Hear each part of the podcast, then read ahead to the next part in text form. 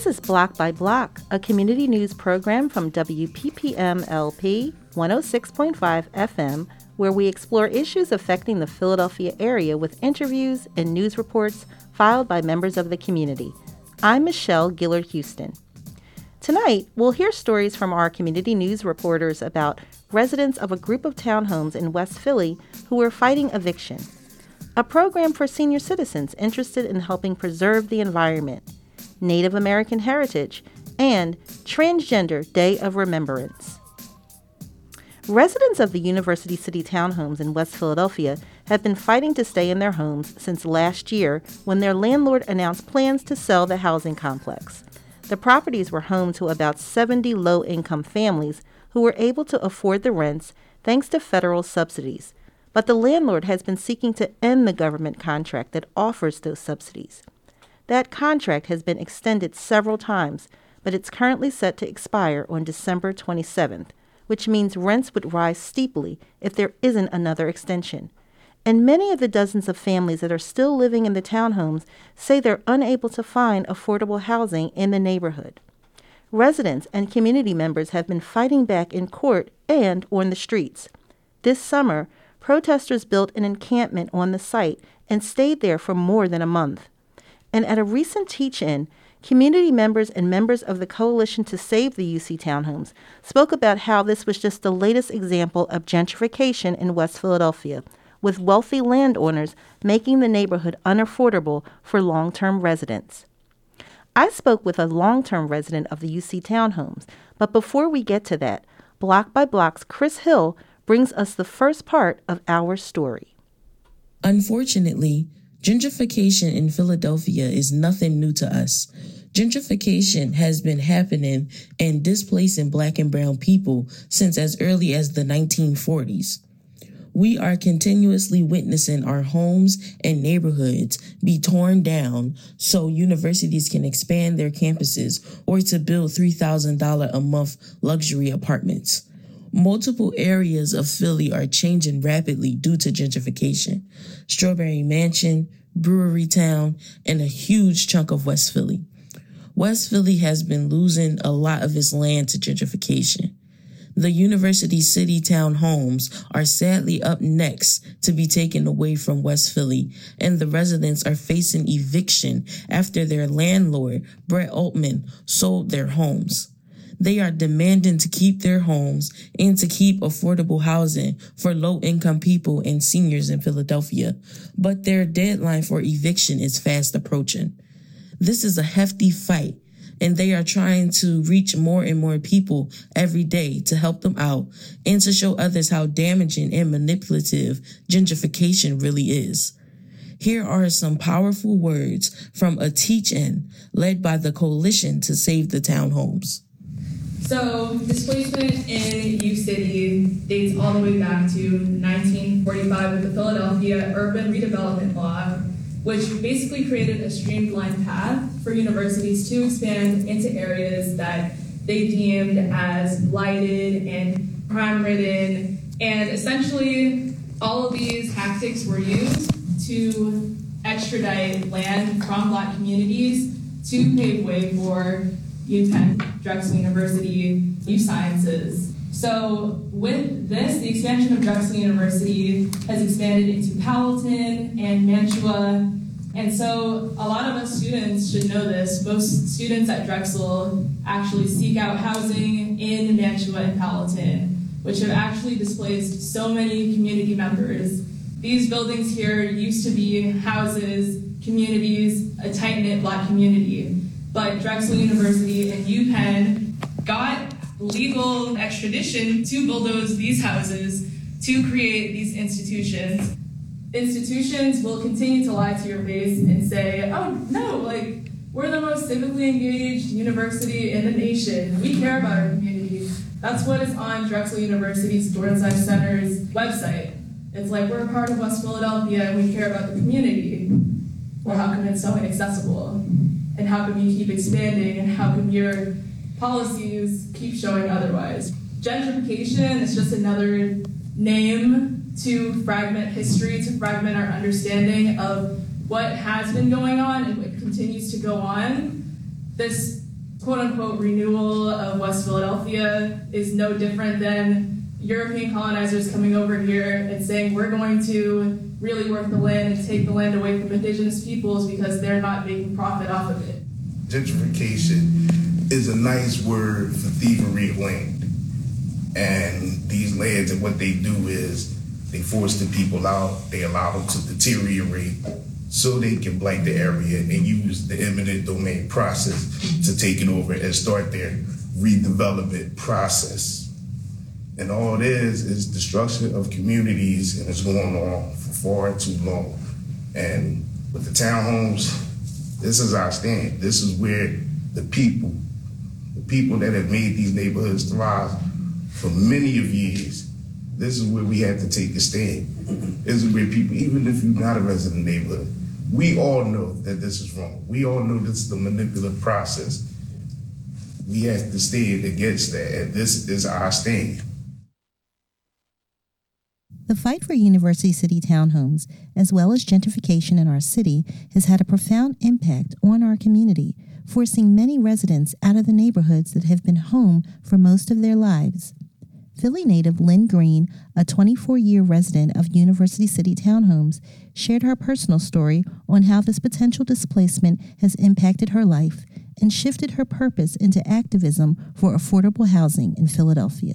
I've been living here for 24 years, but the thing about it is, I was beginning to like the neighborhood because of the community, which I was looking for because everywhere I moved as a little girl, we had that community setting.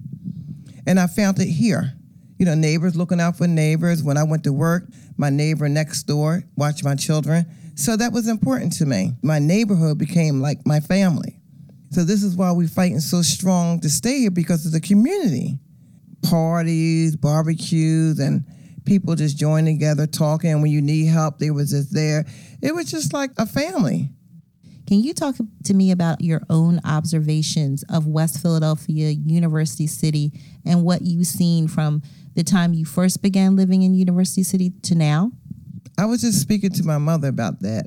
I had said to her I was so happy because I love plants. And they have a green plant store right across the street. So I said to her, Mother, oh wow, they have opened up a plant store. And I said, now they got all these stores out where you can sit out and eat. And I said, I think it's wonderful. They, you know, sprucing up the neighborhood. And she was like, Well, I hate to tell you, your neighborhood's about to change and you're about to move out of there. She said, When I lived out Eastwick, my mother and all of us had to move. And she said, So you better get yourself together because that's what's about to happen where you at. So I sort of didn't believe her because I'm thinking, like, no, they wouldn't do that. Well, not here. But then I start watching, and she was right. I start looking at the buildings, you know, around University of Penn and all the buildings around here the corner stores that we have. Remember, my kids would run from, and I noticed that that was leaving. And I'm thinking the hair store that we like to braid our hair, that was leaving. Everything was leaving. I'm thinking like, what's going on? Then I seen the stores, like I mentioned, the restaurants where you could eat outside, and and that's when I realized, like, wow, something is about to happen. Yep, this is it. This is what she's talking about. Then we had got a letter in the mail during our conversation, Miss Green shared that she began to read negative comments under the stories about the University City townhomes. She was deeply struck by the comments about low income residents and wanted to shed some insight and debunk stereotypes and false narratives about people experiencing displacement due to gentrification. I tell you, I was raised to work hard. I've been working since I've been 12. even be, when I came here, I had two jobs always worked at the hospital or retail. It's like stereotype people that live in subsidized housing or Section 8, they look at them as too dirty and um, lazy. And that's not true. Because a lot of mothers here, when I tell you they work very, very hard, two jobs. If you don't see them working, they pushing the shopping cart, going to the laundromat, food shopping. Because I was taught to work and I've been working all my life. Definitely just a bad stereotype. I was reading that there's a deadline of December 27th for residents to find other housing. Where are you at in this process? And how has this impacted your life, this deadline and having to move from the place that you call home? It's hard for me to say that I found the place because I didn't sign my name yet on a dotted line. But the place that I found is very questionable because I don't like the neighborhood. It doesn't have anything to offer supermarkets, bus stop, trains, or anything. And I'm at the age or point in my life that I need that. I'm trying to get a place to beat the time, but the thing about it is the places that I'm seeing is not good to live in. And this whole ordeal of moving and how Altman came and told us, and it has destroyed my mental as well as my physical health. I'm dealing with heart fib and panic attacks and can't sleep sometimes because I'm constantly thinking about what's going to happen next. We have no one here really to help us. They have a relocation manager to help us here, but it's no good help. What is the mindset of the residents now? Do they feel like they want to continue fighting? Do they feel frustrated? What is happening right now? This is why I say that we want to stay here because there's no place to go. That's why young ladies in here took places just to get out of here because they were scared that they're going to be homeless. And where they at, they don't like it. They scared where they at. They don't feel as though it's fit to live in. They have children. They know wintertime is coming. They just didn't want to be bothered being put out in the streets. So they just took it. We have such a strong fight. You know, I don't have no other conversation to talk about, but the townhouse is what we're going to do next. When we had that encampment out here, which was the best thing, one of the best things that came out of it because I met some wonderful people and didn't realize what was really going on in the world. Really, you know, when you're dealing with your life, you just see what's going on with you. But then when I start talking to other people, I realize this is worldwide. This is like bad out here. People are suffering, really suffering. Even if I have to leave out of here December 27th, it's still a fight. That fight still doesn't stop. It's for us, but it's for the people as well. It's for my grandkids that's going to come up. So this is what this fight is for. We won't have no neighbor. We won't have nowhere to go. And that's how I feel. And I always tell my granddaughter that. Stand and fight what you believe. Because even the people that fought before us, that's why things have changed. Especially if you want to help you and everybody around you, you have to fight.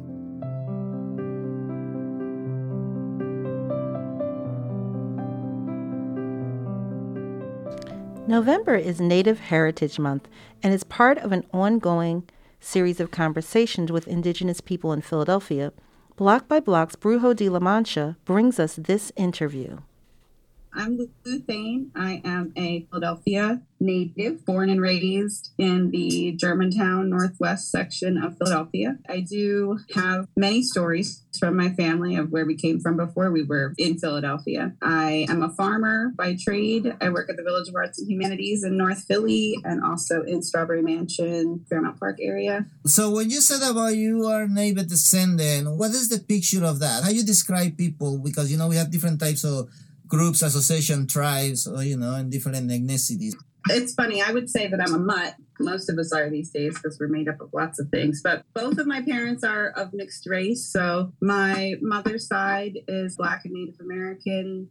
It's our understanding Cherokee Blackfoot from the coastal area of North Carolina. And my father is Scottish, Welsh, and German, Eastern European, only first-born generation in the United States. So I identify as a mutt. and I like to take all of my lineage into account, but I do feel very strongly about the Cherokee in our lineage. It's one of the least understood areas of our family's culture. And that led me on quite a journey to find out more and where our family came from before Philadelphia. So just tell to us quickly about how was you every day growing up in Philadelphia by knowing that you were slash very different from everybody else, but you know, people may see you like that, but you don't understand it, or you understand it, people maybe not see it like that. uh, it was a mixed bag of good and bad experiences, but overall, the vibe that I got growing up was being misunderstood, sort of having a question mark hanging over you, something that was hard for people to understand. And even in youth, like having young, young peers growing up, we know kids can be pretty nasty at times, but my existence seemed to cause other people confusion. Mm. Simply because I think people, you know, they it's like second nature to want to identify or label someone, not always in a negative way, but in a way to help them understand you better.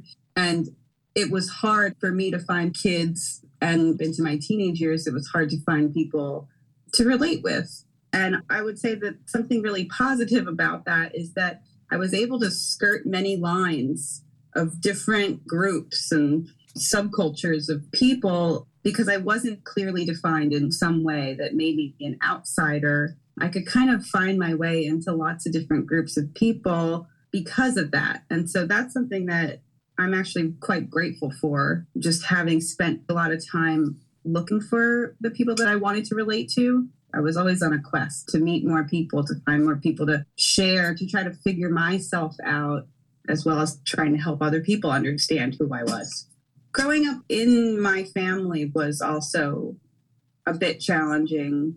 Depending on who you asked in my family, they would also say that they might identify with other parts of our lineage and they might have conflicted with each other. I have many uncles and many, many, many cousins, really large family on my mother's side, and not everyone is as intrigued or guided to know that much about our family history. And so that also created a bit of tension or even just more of a question mark as to why or why not it wasn't important to everyone just within our family unit to know where we came from. So now that you are going into a different age, what is the uh, things you see on the city? Same thing, like a change from how it was when you were growing up, or you still have the same kind of scene and concept of the city through your adventures and developing yourself on this city? In my youth, my mother would take me to the powwows. They used to happen in Fairmount Park decades ago. And then, of course, that stopped happening. I do see that there is a lot of beautiful awareness coming in our city, and there's more things happening, like all of the Dia de los Muertos ceremonies that happened in the last few weeks. And I can see that there is something changing now for the better. But I do still see quite a struggle. I found myself always having to leave Philadelphia in order to find some kind of connection that I'm looking for, or to get more information that I want, or to have a sort of experience that I want. The past 10 years of my life that didn't necessarily come in Philadelphia. That came from me spending time in the Southwest US and going to Mexico and spending time in Mexico and looking for that connection and that thing that's almost unspoken. It's just something that's in my heart, that type of relating. I've always had to leave here to find it. And that's always made me a little bitter because Philadelphia is my home at this point in my life, I consider myself lucky now because I have formed a lot of connections and found myself on a path where those connections come more easily, more readily for me. But I think that's because of where I put myself. I've tried to align myself with those things. And so now I can find that connection. But if I look at myself as a younger person, I didn't know what to do or where to go or where to find what I was looking for. And I feel that that's probably still the case for most people, or at least most people that haven't figured out how to get themselves in alignment or just don't have the information of or the circles or know where to go to get the experience. So I think there's still a lot of work to be done in terms of acknowledgement and sharing and access to information and community. I think there's still a lot of work to be done. Thank you for sharing all your experience and understanding of being born in a city where it's the first capital of the United States, where people have different experiences and people migrate and try to find a new life and people who are part of less part of the continent the northern part of the continent are still struggling to survive to understand themselves like everybody else who comes here but it should be a slightly different right? It should not be like that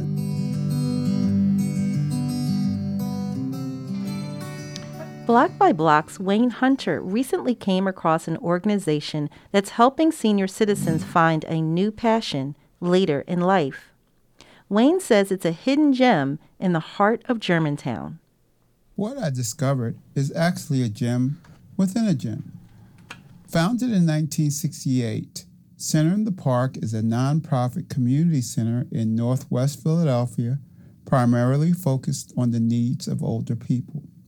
This story is about one of those programs, the Senior Environmental Corps. Fred Lewis, one of the group's founding members, is here. Mr. Lewis, tell us about it.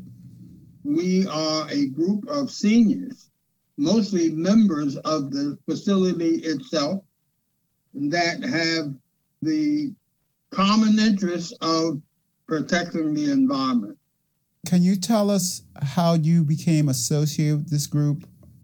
I had just retired, and as a matter of fact, I had just uh, found out about the center in the park itself. My wife and I were at the library, and on the way home, we decided we would stop at this facility and see if we could find anything of interest.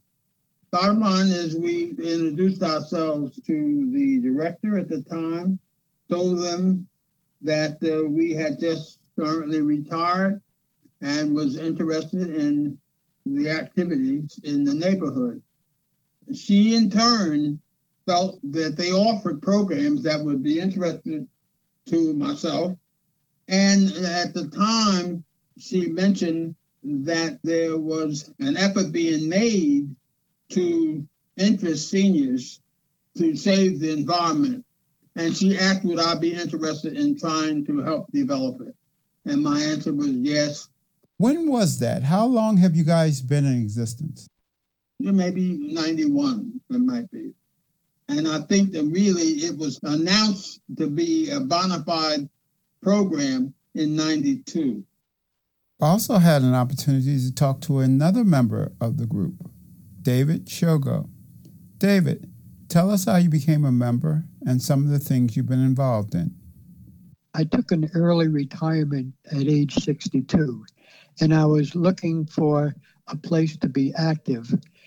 So I went over to the center in the park because I heard they had a uh, exercise room, and I took a look at it. And then, as I was leaving, I saw a big sign that said do you like the environment? Join the Senior Environment Corps. So I said to myself, I like the environment. I like to be outdoors. So I went over and I knocked on the door. It turns out to be Fred Lewis's door. He had an office there in the basement. And uh, I told him I was interested in the environment. And uh, he told me that they were currently involved with water monitoring. And that sounded interesting. I said, What is water monitoring? And he said, We go to various streams in the area and we do water testing.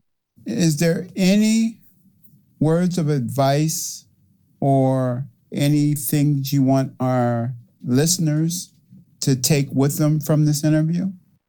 Yeah, more than anything, I would want your listeners, particularly those close to retirement, and not know exactly how they want to spend their entire retirement is that don't fear the fact that you're going to be retired. There's a, a lot of interest and things to do, and the time goes by so rapidly, and you can become involved in so many civic things that certainly make retirement fun. To emphasize that point, I understand that you've just celebrated a birthday. Can you share that with our listeners? You, you probably could tell from our staggered conversation. I'm 95, and uh, and I feel I'm very blessed with good, with reasonably good health, and uh, a clear mind. And I certainly feel that my involvement with uh, activities like Senior Environment Corps contributed to that.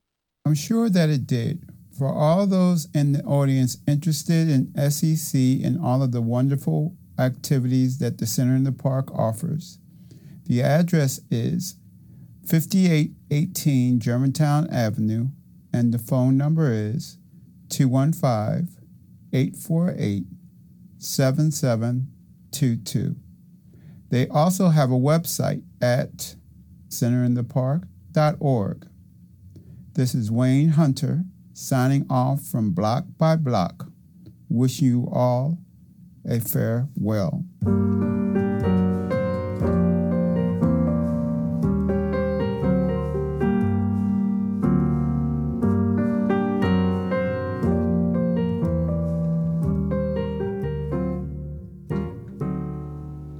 Sunday is Transgender Day of Remembrance, also known as TDOR. It's a day to remember transgender people who have lost their lives to violence.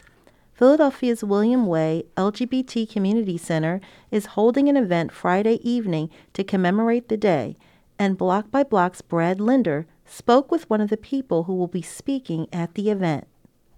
My name is AJ Scruggs. My pronouns are he, him, they, them, and king. I am 34 years old uh, from Philadelphia, Pennsylvania, and I am also a black trans man.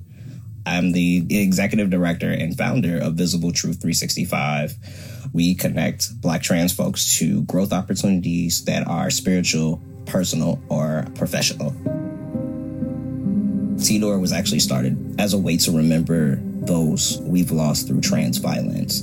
Trans women of color experience so much hatred, discrimination, and even death just for existing.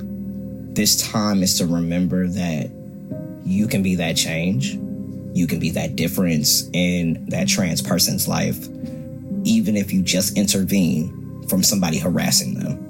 We shouldn't have to remember the fallen because nobody is willing to stand up. That definition of trans violence has expanded to self harm as well, because self harm usually is a direct result of negativity being thrown towards an individual, leading to them taking their own lives. One of the things that I would like to bring attention to is that we've had two trans masculine youth commit suicide my mission was to bring attention that trans men do suffer as a result of others' violence towards them. There is a level of lack of knowledge about our community, so we kind of use this day in this week, actually, for the trans week of what we like to call resilience, to just make sure that folks are aware that, you know, trans folks are being harmed and murdered, discriminated against, bullied as a whole community. Resilience is existing when people say you shouldn't. We have fought back. We have continuously showed up. We have so many trans leaders whose stories themselves, their lives of getting to the point where they are, you know, in the Office of LGBTQ Affairs and at the ACLU. We have trans folks running for council members. So that's resilience in itself it's such an important day within the community to recognize that while we have come a long way, there's still a lot of work to do as community members, as trans people, as policymakers and decision makers. We have a long, long road ahead in order to get to the point where that day will literally be to remember those that we have lost, but it won't be due to trans violence.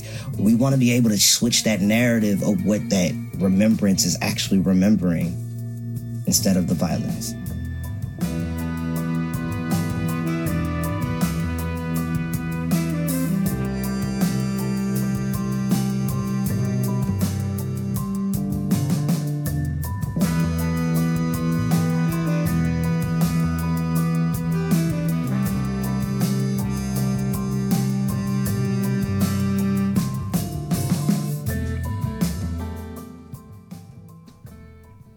Block by Block is produced by Alice Hall, Brujo de la Mancha, John Morrison, Chris Hill, Maleka Fruin, Selena Singleton, and Wayne Hunter.